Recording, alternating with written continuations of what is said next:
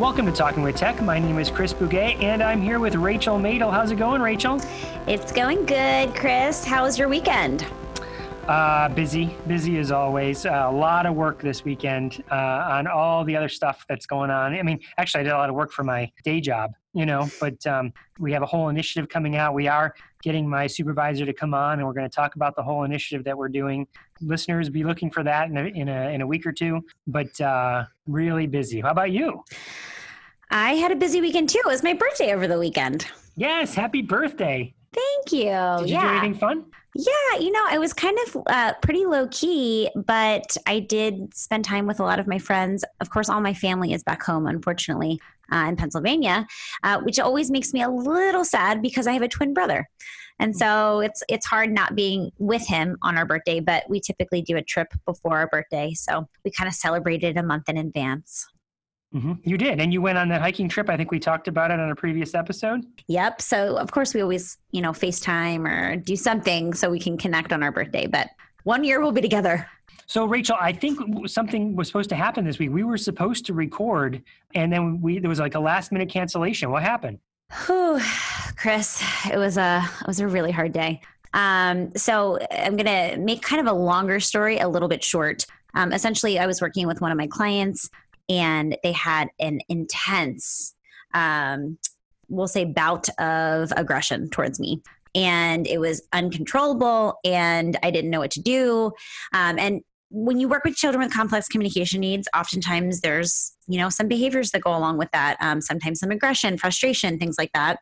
So it's something that i deal with a lot but this specific instance was really challenging. Um, the I was in the room by myself, which is typically not what happens. I typically always overlap with ABA, and parents were in the waiting room, and yeah, it was just really intense, and I couldn't control the child. I couldn't calm the child down, and I got really emotional after the fact, and I kind of wanted to talk about it on the podcast because I.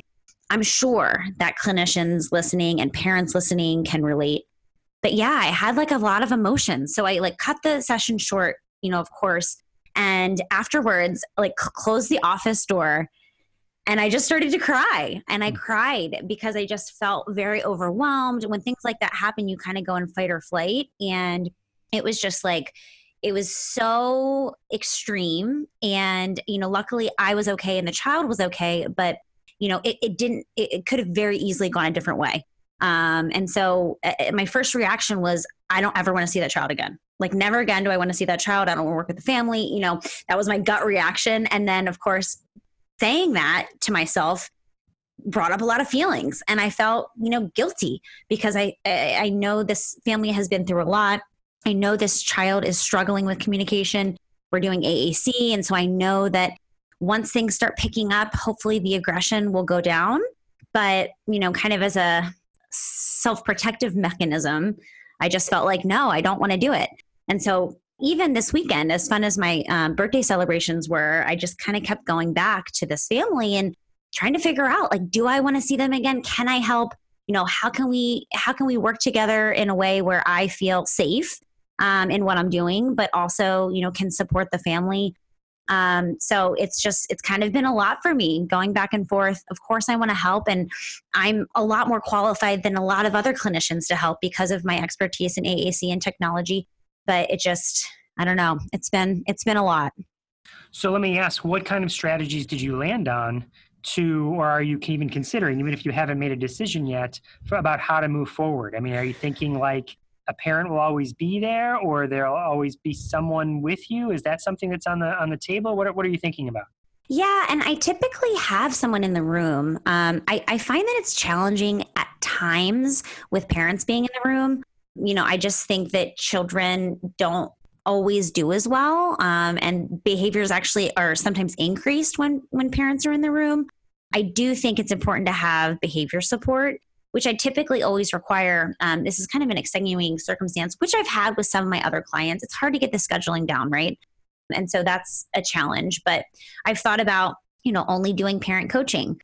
I've thought about, you know, traveling to the family's home instead of having them in my office because, you know, as much as I love my office because it allows me to see more children Um, it's just it's not super conducive for children with you know challenging behaviors and there's things like on the wall and you know on the desk and just all these things that are kind of dangerous um, when things start getting um, a little crazy. So i don't know. I'm still trying to figure it out and i think i just i'm fearful for the conversation that i know i have to have with the family um, because i don't want to disappoint them. I want to continue working with them and helping them as much as i can but I also feel like I have like self preservation that I need to think about.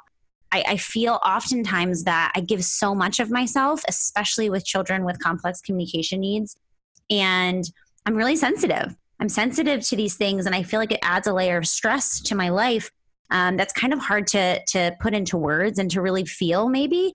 But I do think it's there because at any given moment, a child that I'm working with can kind of get frustrated and you know, try to bite me or hit me or all these things that can, you know, happen. So it's just like, how do I balance these two things? Like, I, of course, want to help, but I also, like, I know this takes a toll on me, my body, all these things. So, Rachel, I know this is something, first of all, thank you for sharing this because I know it's not easy to talk about. It's something that I have thought about a lot in that um, I am not doing direct therapy anymore. But there were times when I was where I was alone with a student in the room and it occurred to me, and it has occurred to me since, that if the student was injured or I was injured, there's no one to tell that story. There's no video evidence of what happened. There's no way to protect myself as a professional, let alone as a person, you know. And so, things I've thought about in that regard uh, that I wonder are options are in a school, some people might have a, a walkie talkie, you know, or some sort of button or alarm that you could push and say, I need help, you know, this thing happened. How come that button was never pushed? Do you know what I mean? Or how come mm-hmm. they didn't re- reach out? I could see that as a, as a strategy. Um, second is we do live in an age. You, I know you've talked about doing telepractice before, uh, and I wonder if a version of that is like so. Yes, like you said, the uh, maybe the, the student doesn't do as well when the parent is in the setting, but could the parent be watching through this uh, telecommunication system, you know, an app that's streaming what's happening in the so that it that look I have video evidence of what happened. You know, yeah. Um, I, I, don't know. I feel like it's it's something we have to be considering. Just to, like you said, protect yourself, but also protect the student and just the, the, the truth. Like here's here's what happened. I don't know. What are your thoughts?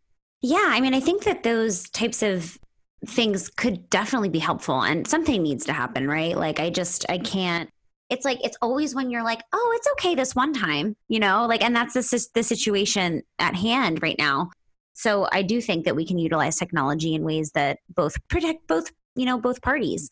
Um, it's also really uh, like what i think about oftentimes because this is not you know the first time this has happened to me it, it did shake me more this time than it has in the past. Um, and of course it just depends on the scenario. Like i think the worst feeling as a clinician is feeling like you've lost control of a, a child's safety you know? And that's that's exactly how i felt. I felt like oh my gosh this child's going to hurt themselves and there was self-injurious behavior happening because they were so frustrated. You know they were trying to destroy my office you know which at the end of the day that's the least of my concerns um, as far as the property damage is concerned. But it's like all these things come into play and you know it's one thing to be sitting across the table from a child who you know gets frustrated and lunges to you and tries to pull your hair or something like that and then it's an isolated incident. But the things that really shake me are these incidents where i literally can't control the child they won't calm down no matter what i do or try. And then it just becomes like fight or flight. Like if mm-hmm. a child's constantly trying to like you know aggress towards me and bite me hit me you know all these things like it's reflexive you know? You put your hand out in front and like it just it gets so intense. Um, and those are the situations that like i just can't handle. And so yeah i don't know. I don't exactly know what i'm going to do. The other thing that was weighing on me was these are the families who've already had so many clinicians quit you know mm-hmm. these are the families that have been through multiple therapists who say i'm sorry i can't work with your child and so it's like I, I think that was why i got so emotional was because like I know I have such empathy for these families and I don't want to be the one that quits. You know, I want to be the one that can, you know, persevere, I troubleshoot, figure this out so that I can help. Mm-hmm. Well, a strategy that comes to mind is like a social social situation story. When the next time you see a student, or as a strategy for the parents, is to prepare the student that this is what anger looks like. This is an appropriate use of anger. Go and and be frustrated on this bear over here or whatever you know what i mean? It's we're going to tell a story about how you, how to appropriately uh, let your aggressions out because the student doesn't know right? I mean we're going to lead with that. Like the student doesn't know uh, the appropriate way to act when frustrated. And so we teach that you know and so mm-hmm. what would you mm-hmm. do let's tell stories over and over again so when you're feeling this way and what's making you feel this way this is what you do when you feel that way so that they're, you're, we're giving them a chance because what will happen for certain is if he goes to another therapist, it starts all over again, and they might very well end up in the same situation because no one is teaching what to do, what to tell him what to do. You mm-hmm. know, I think that we do need to kind of troubleshoot and problem solve solutions like this. So um, I think it's important to like. That's really what people need. The takeaway, right? Like, what do we do in situations like this? Yeah, well, and I, I do think it's really valuable that people could empathize with you and say, "Yes, I've been there. I, I, I feel, I feel those same feelings, Rachel." Yeah. So, uh, I think it's okay to spend some time uh, talking about those feelings, but then go to what's the actual action plan. You know, mm-hmm. what are the next steps? Well, and I think that it's just I never had formalized training in behavior.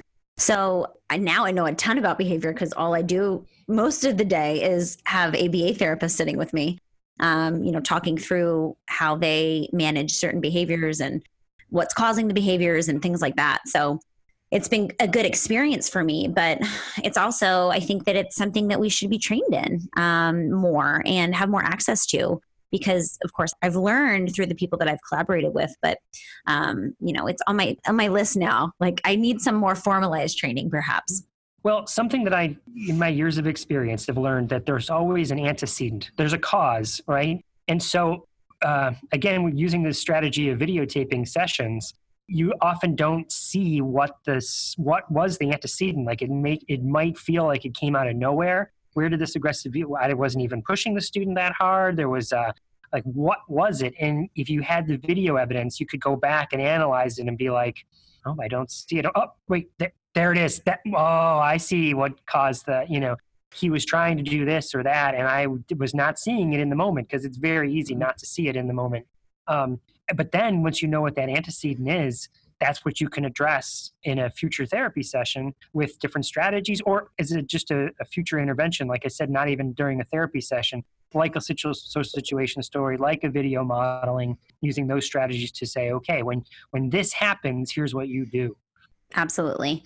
Yeah. And I think that it's hard in real time. We're thinking about so many things at one time, right? Like I'm thinking about the student and what we're working on and the goals I want to address and what's going to happen next and what level of prompting I need. You know what I mean? All these things are kind of happening in real time. And so sometimes it's hard because there's these subtle things that are happening. And it's also hard because children in general, all children have a hard time with emotional regulation. That's something that children learn as they develop and grow. Um, you know, children with complex communication needs not only do they have you know issues with emotional regulation but they can't communicate. And so they can't express um, you know what they need and what they want um, that they don't want to do something anymore which is oftentimes um, what happens when you know aggressive behavior happens is i pushed a child a little bit too far. But it's also important because if we don't push a child out of their comfort zone then they won't learn. So mm-hmm. it's this balancing act that we constantly have to do I need to push a child just enough so that they expand and grow, but not so much that they become frustrated and shut down. Behaviors start to come out. Yes, yes. So looking back on it, reflecting back on it, and if it's okay for me to ask, don't feel like you need to, to answer this because I don't want to take you back to this traumatic experience. But um, my my question would be: Can you think of an antecedent? Can you think of something that may have triggered the student? Yeah, I mean, I think ultimately it was just escape the child was very tired, didn't want to do pretty much anything, um, which I can completely relate to. I mean, like it's Monday morning and I'm like, I feel like that child right now, you know, like I don't want to do anything. Um, and so, it, really, what I was trying to do, because in a situation like that, child doesn't want to do something. I did. Child didn't want to sit at the table. I said, okay, and we that's our routine. Like we're very, I'm very routine based, and like let's come sit at the table. We'll do, you know, a few things, and then we can get up because the child you know always wants to kind of go and wander around the room which is fine but you know i need to have some type of structure so that we can attend to the device and you know work on some things And so anyway, child didn't want was not having the table. And so what I was trying to do in that moment was facilitate, you can tell me you're all done because that's a teaching opportunity, right? Like child mm-hmm. doesn't want to do something, let's give language to that so that you can now communicate. Instead of just getting up and going or crying or fill in the blank, um, let's talk about it. And of course, as you know, Chris, when it comes to behavior, you just have to have consistency. So the moment I said, okay, you can tell me if you're all done, and I kept saying, you can tell me if you're all done, it just, it escalated. And then it was like, I couldn't, there was like no turning back, I felt like. Um, and so I just tried everything. I stopped talking because a lot of times children escalate even more when you start talking to them. Um, and so I just was really calm and, you know, the child was running around, throwing things, you know, all of the things, um, like lunging towards me. Um, and so then, yeah, it just kind of escalated and I wasn't able to have the teaching opportunity that I wanted. Yeah. Well, it sounds like you did everything that was uh, appropriate, you know. Um, you know, something I see a lot is the table actually is the antecedent. Mm-hmm. um, it's something you see a lot is that uh, there's a lot of sitting that happens in classrooms, you know? Mm-hmm. And so I wonder about if, if you have a student that well, I mean, every student, what if we just got them up moving more, you know, mm-hmm. in a very functional way? Like, let's carry these bags and go deliver them to this. Cl-. Obviously, you're not in a classroom setting in this in this setting, but in general, it's like, here's a delivery we have to make. Here's a task where we have to go put this thing here, you know. And mm-hmm. sometimes it could be even like heavy stuff, like reams of paper and things like that. And I mm-hmm. wonder about activities like that in your room. Like, I wonder if your student here, if he came in and it was a mess, if he would help you like pick things up, you know, and mm-hmm. put things away, mm-hmm. uh, so that there's movement built into the to the to the lesson only because I see how much sitting happens in a typical classroom, you know, and how much sitting I do in a day. Heck, mm-hmm. that's why I have the Fitbit, you know, and the little reminders that go off to say, get up and move.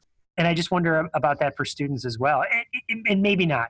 I mean, and maybe not. Maybe that's, uh, you know, they, I've definitely had that situation too where kids should be sitting and focused. And instead, they're up and wandering around but I, I just wonder if, I, if, we led with kinesthetic activities, if if that might not be a, a, something that the student would would gravitate towards. You know, obviously, I don't know. I don't know the student, but yeah, and we, um, I had done some sensory movement things before. I always have children move around before we actually go transition to a table. Um, doing like wheelbarrows and like you know heavy work and things like that. All these sensory regulating strategies.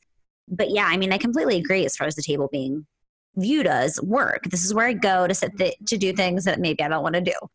And I, and I'm actually I'm quite flexible when it comes to seating. A child doesn't have to actually sit; they can just stand next to the table. And so I'm not like super rigid when it comes to like you have to sit at this table and listen. You know, I just in a lot of ways I just need to get a child's attention.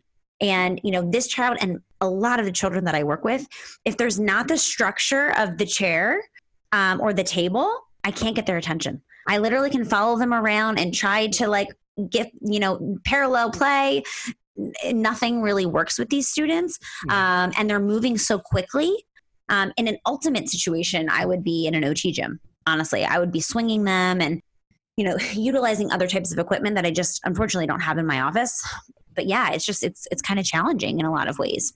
Well, that is one of the strategies you mentioned, right? Is maybe moving to a different environment. So that makes a lot of sense. You said maybe going to the home environment or changing the location is a strategy that might be an option for this student. Mm-hmm. Uh, and I know exactly what you mean. Kids that bounce from two seconds they're in this thing, and then two two seconds they're into another thing. One strategy that I find useful in those cases is measuring those seconds. So, okay, this kid was into the Play Doh for four seconds, and then he moved over and he went over to the block section. He was there for four seconds with the goal of okay now that i know he's his attention is four seconds on a thing le- legit four seconds how can i get it to six you know mm-hmm. how can i get it to eight you know mm-hmm. what can we do with it can i put it on my nose can we drop it you know can you come into the environment and now it's a mess and you want to clean it up or put it away um, to measure that is often effective because then you can say and it's so sometimes incremental that you don't even see the growth like well, we went from four second attentions to 12 seconds in six months.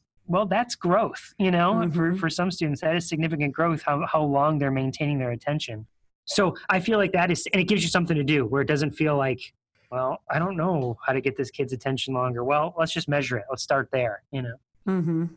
I know it's also hard with fleeting interest. And like I have kids that I work with where they're interested in something until I'm next to them and then they're not interested anymore. And so it's like just like my presence in some ways is averse. You know, which in some respects is probably because they're like ther- therapyized, right? Like it's like I know the drill. You're an adult who's going to try to tell me what to do, and you know what I mean. And so mm-hmm. I think kids know this, um, and they just like they're not having it. So um, yeah, it's just it's interesting. It's hard. Another strategy that comes to mind is something that I learned from uh, an occupational therapist, which is the strategy is whatever the name of it is, I can't remember, but the strategy is okay, I really have this aversion to, let's say, applesauce, right? And so there's this applesauce on the table. Well, I can't even have it on the table. Okay, great. Well, we're going to just tolerate it being on a different table. And now we're going to move it two tables closer. And the next session is now we're going to move it onto the chair next to you. Okay, and that's all. It's just mm-hmm. sitting on the chair next to you. And then it's sitting on the table next to you. Okay, now it's on a spoon.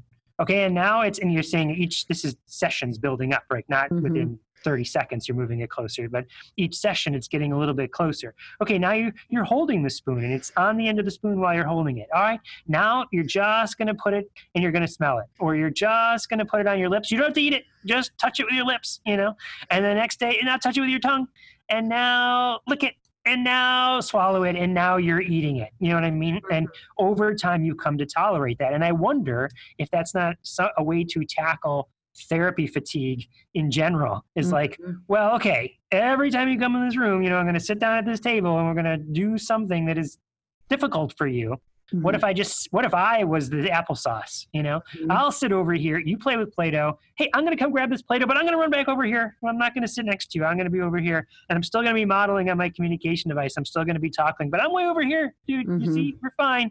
And then the next time move a little closer move a little clo- you might have to back up a little bit but then move a little bit closer. And i wonder if that's if that is uh, and again measuring that seeing well how close did i get and how many minutes did i have to be away you know per session might be something that the student like hmm, and i have some power here you know i don't know i don't know what do you think about that yeah i mean i think that's a great strategy i think that what oftentimes i and probably other clinicians struggle with is like we want our, our sessions to be super efficient and so I'm like, I want to do all the things. I want, like, I don't want to just like, you know, slowly make my way towards you. You know what I mean? Like, that feels yeah. like a long, drawn out process, which in some ways, like, that's what learning is for some of our kids. And so we have to kind of just be okay with that.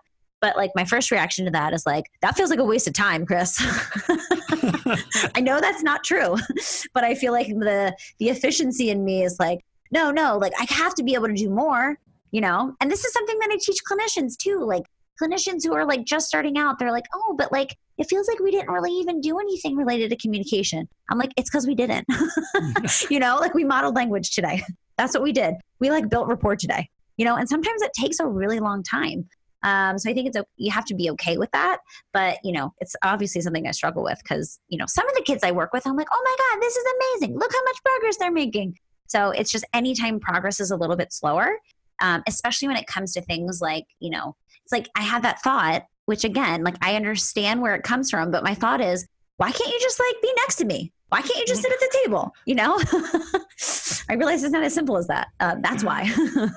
well, social stories come into play there too, you know, and video modeling. Mm-hmm. Let's if we if we had a video of the session, then it could be like, look how you were sitting and how great that was, and look how happy that makes me, and how happy it makes your mom, and how make happy it makes you, and and how fun that was, and you can mm-hmm. you can illustrate that. You know, something that came to mind when you were just sharing that is the opposite of for me. If we're if we're getting raw here for a minute, mm-hmm. is that mm-hmm. when I was um, doing direct therapy, I had the opposite feeling. What I mean by that is kids would make progress, and I wasn't always sure it was because of me. You know, like well, they probably would have made progress whether I was there or not. You know, and I, do I really know what I'm doing is even effective? I mean, sure, I'm measuring the effect. I'm, I'm measuring the changes happening for the student, but I don't know that it's me that's causing the change. You know, we would joke, um, some of my colleagues and I would joke like, maybe this mean aunt came to visit this weekend and started really badgering this kid, and the kid really just got so motivated by this angry, mean, nasty aunt that they learned the, the strategy that I've been teaching them. Uh, and they would have learned it anyway if they hadn't had me there. Of course, you don't know that, right? I mean, you, you can never know. You just know, you don't really know the cause or what's really working, what's not really working. You just know that the behaviors are changing that the strat the skills that you're teaching are either learned they're being learned or they're not. You don't always know. Um, and i always found that a little i don't know frustrating for myself. I, is what i'm doing really even working? Well especially when you think about the best therapy is the kind where you're you're not the impetus of change right? Like you are indirectly but it's because you've influenced the circle of support. That's why the change is occurring. That's the best kind of therapy right? Mm. um, that's the most efficient kind um, I'll never forget the first time I had that thought. Actually, I was like, you know, fresh out of graduate school, and I was it was an articulation case. This child had lots of language things going on, but also had articulation issues. And I would literally, the only thing I would target articulation wise during our sessions was like just incidental. I'm like, oh, like that has a k sound in it, you know, like say cat. Um, and like, I'll never forget the IEP meeting. The mom is like, his speech is so clear. Like, and I know it's because of you. Thank you so much. And I'm thinking to myself, I've barely touched articulation. Like your kid has so many, you know, expressive receptive language delays that like it's the least of my worries. And so I was just like, wow, like children make progress without direct intervention, mm-hmm. especially with articulation. Oh, it was just interesting when I had that that realization for the first time. Yes. So so let me ask. So what are you going to do? What do you think your next steps are with this family and with this student? Uh, Chris. Now that you've had a few days to process and think about it, and you know, what do you think you're actually going to do? So I'm dreading it. First of all, let's be honest with each other. Um, it's something that I'm just like, oh man, I hate conversations like this. Um, but I have to talk with the family and I have to be open about what happened, which I was. I said, you know, after everything, you know, here's what happened. Um, but we there was no kind of troubleshooting. I was kind of like, you know, the emotional side of me was like, just wanted to say like, we're canceling for next week and forever. and I didn't obviously say that because I knew myself. I knew I needed to like calm down emotionally and think through everything. Um, so there wasn't a lot of communication about steps going forward. So I had to have a conversation with the family about what it looks like, what I'm going to need from them. Definitely going to have parents in the session with me the next time I see this child, and then spend most of the session talking about the last session and um, you know how we can continue to work together, but not in the same way. Mm-hmm. So do I'm you, not sure. Is this a sort of student that um, do you think would empathize? I mean, has learned those skills at this point, like that that you were sad or that you were scared that you, that he or she made you feel scared? Well, honestly, I I don't know, but I'm still going to do it because mm-hmm. I believe actually in talking about things like that with students, even if it appears as if they don't understand. Yes. Um, but I absolutely will talk about that and model on my device and, you know, all those things because I think it's important.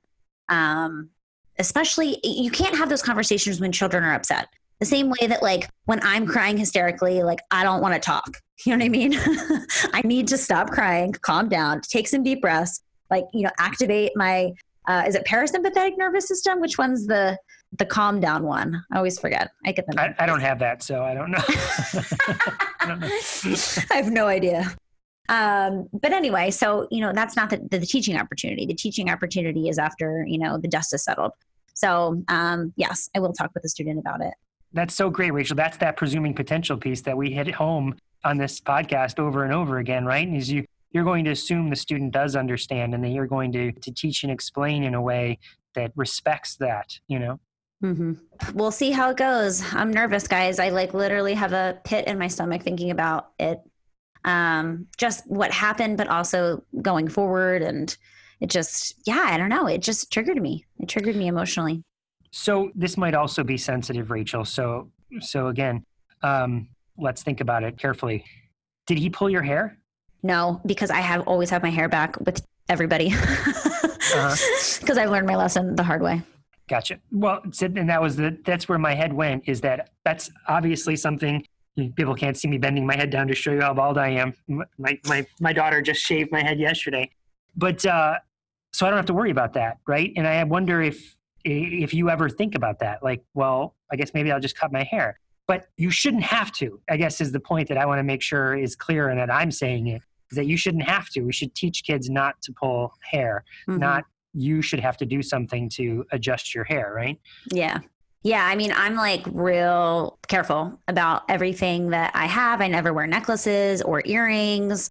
Um, I always have my hair back.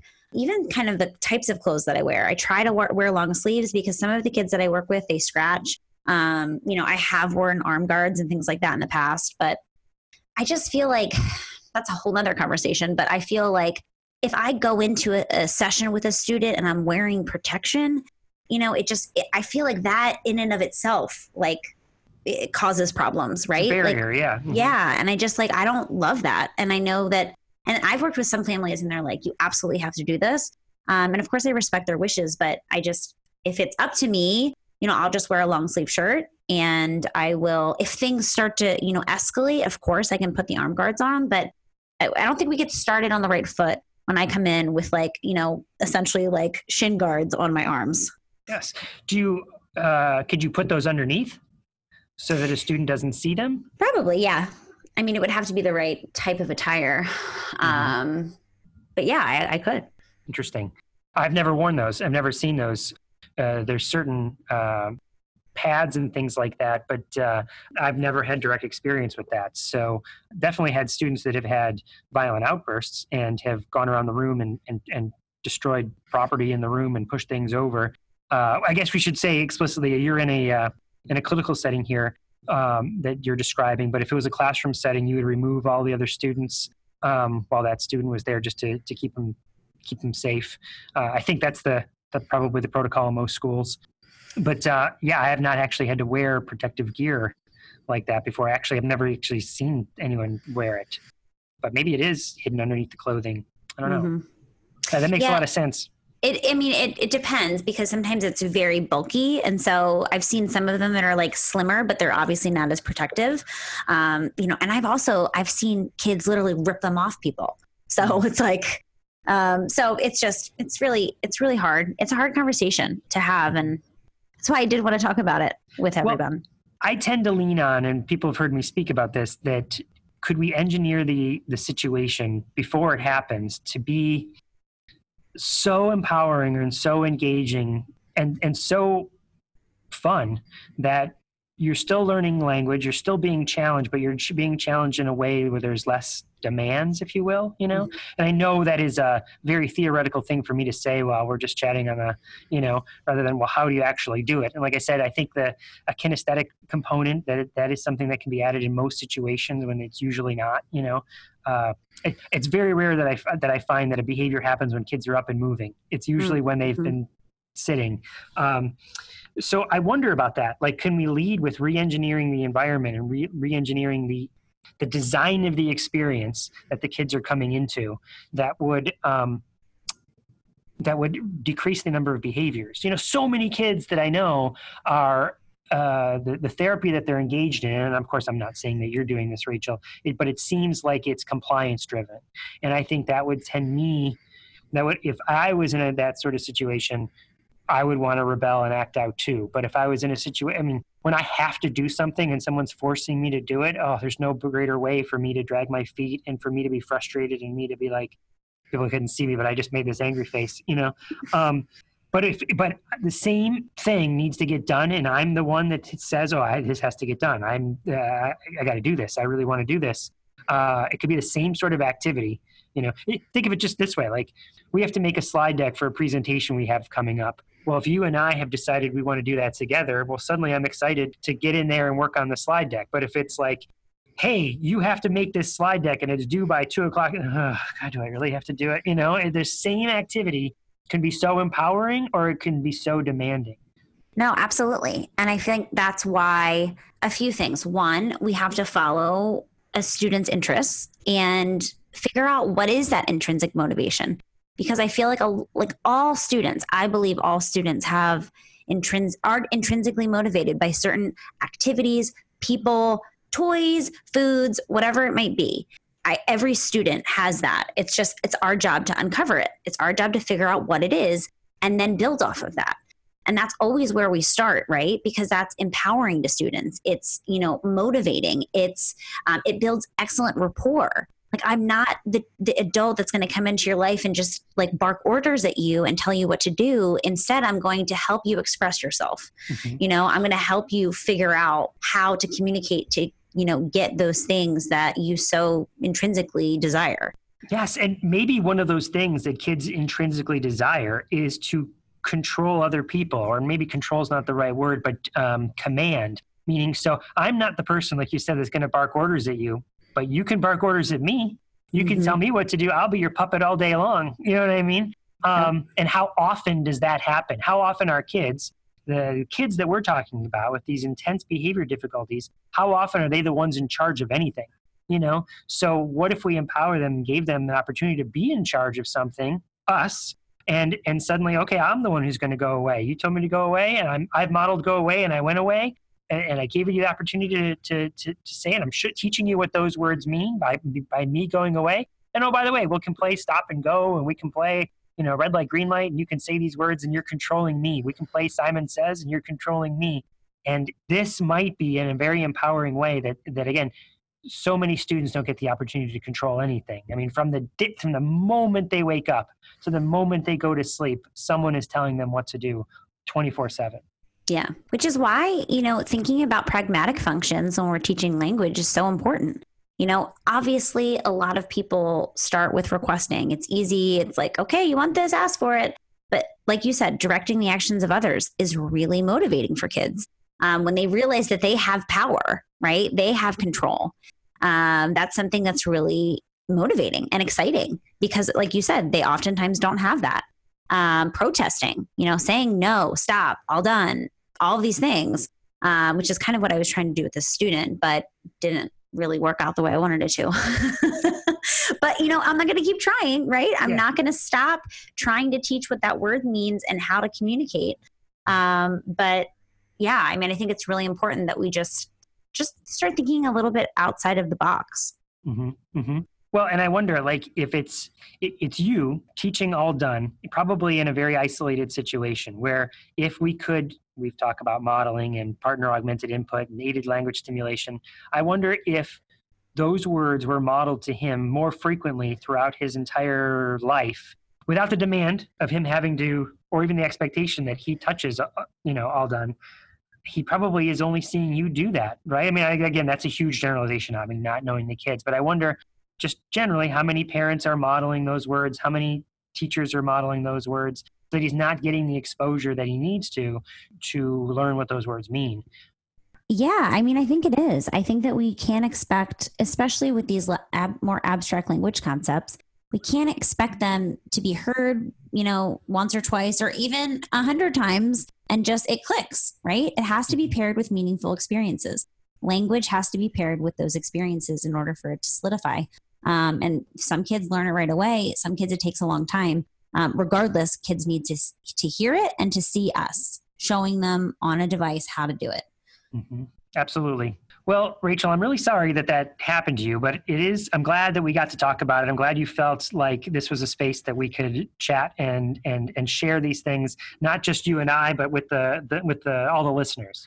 Yeah. And you know, what would make me really feel a lot better is to hear everyone else's experiences.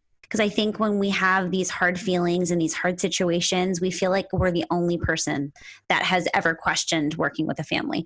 Like, I feel like I'm the only clinician that, like, questioned whether or not I should give up or keep trying. So I would love to hear what you guys think. If you could post maybe in the Facebook group, um, if you feel comfortable, or you can always send me a message.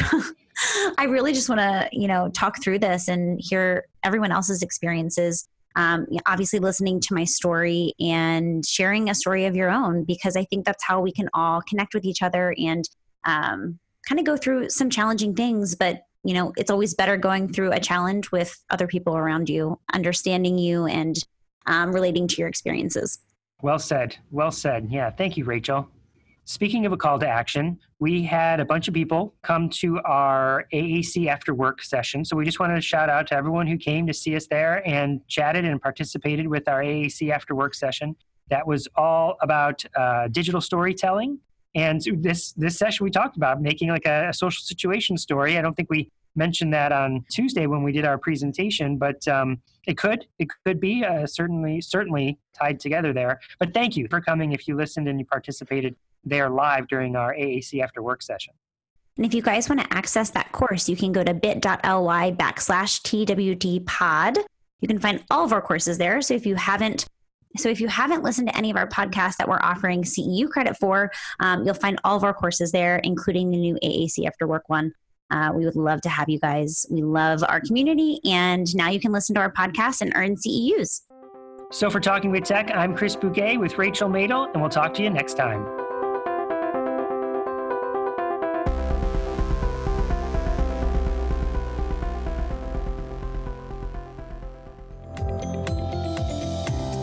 Do you have an idea for a product or book? Or are you ready to go beyond in service presentations? Well, how do you get started? And what if you don't have any business experience at all? Well, I have some great news for you. I'm Mei-Ling Chan, and I'm getting the nitty gritty stories from parents, teachers, therapists, advocates, and people with disabilities who have created successful businesses, and they're sharing their intimate stories with you. Listen to us on the Exceptional Leaders Podcast and fast track creating and building and sharing your idea with the world so that you can help more people.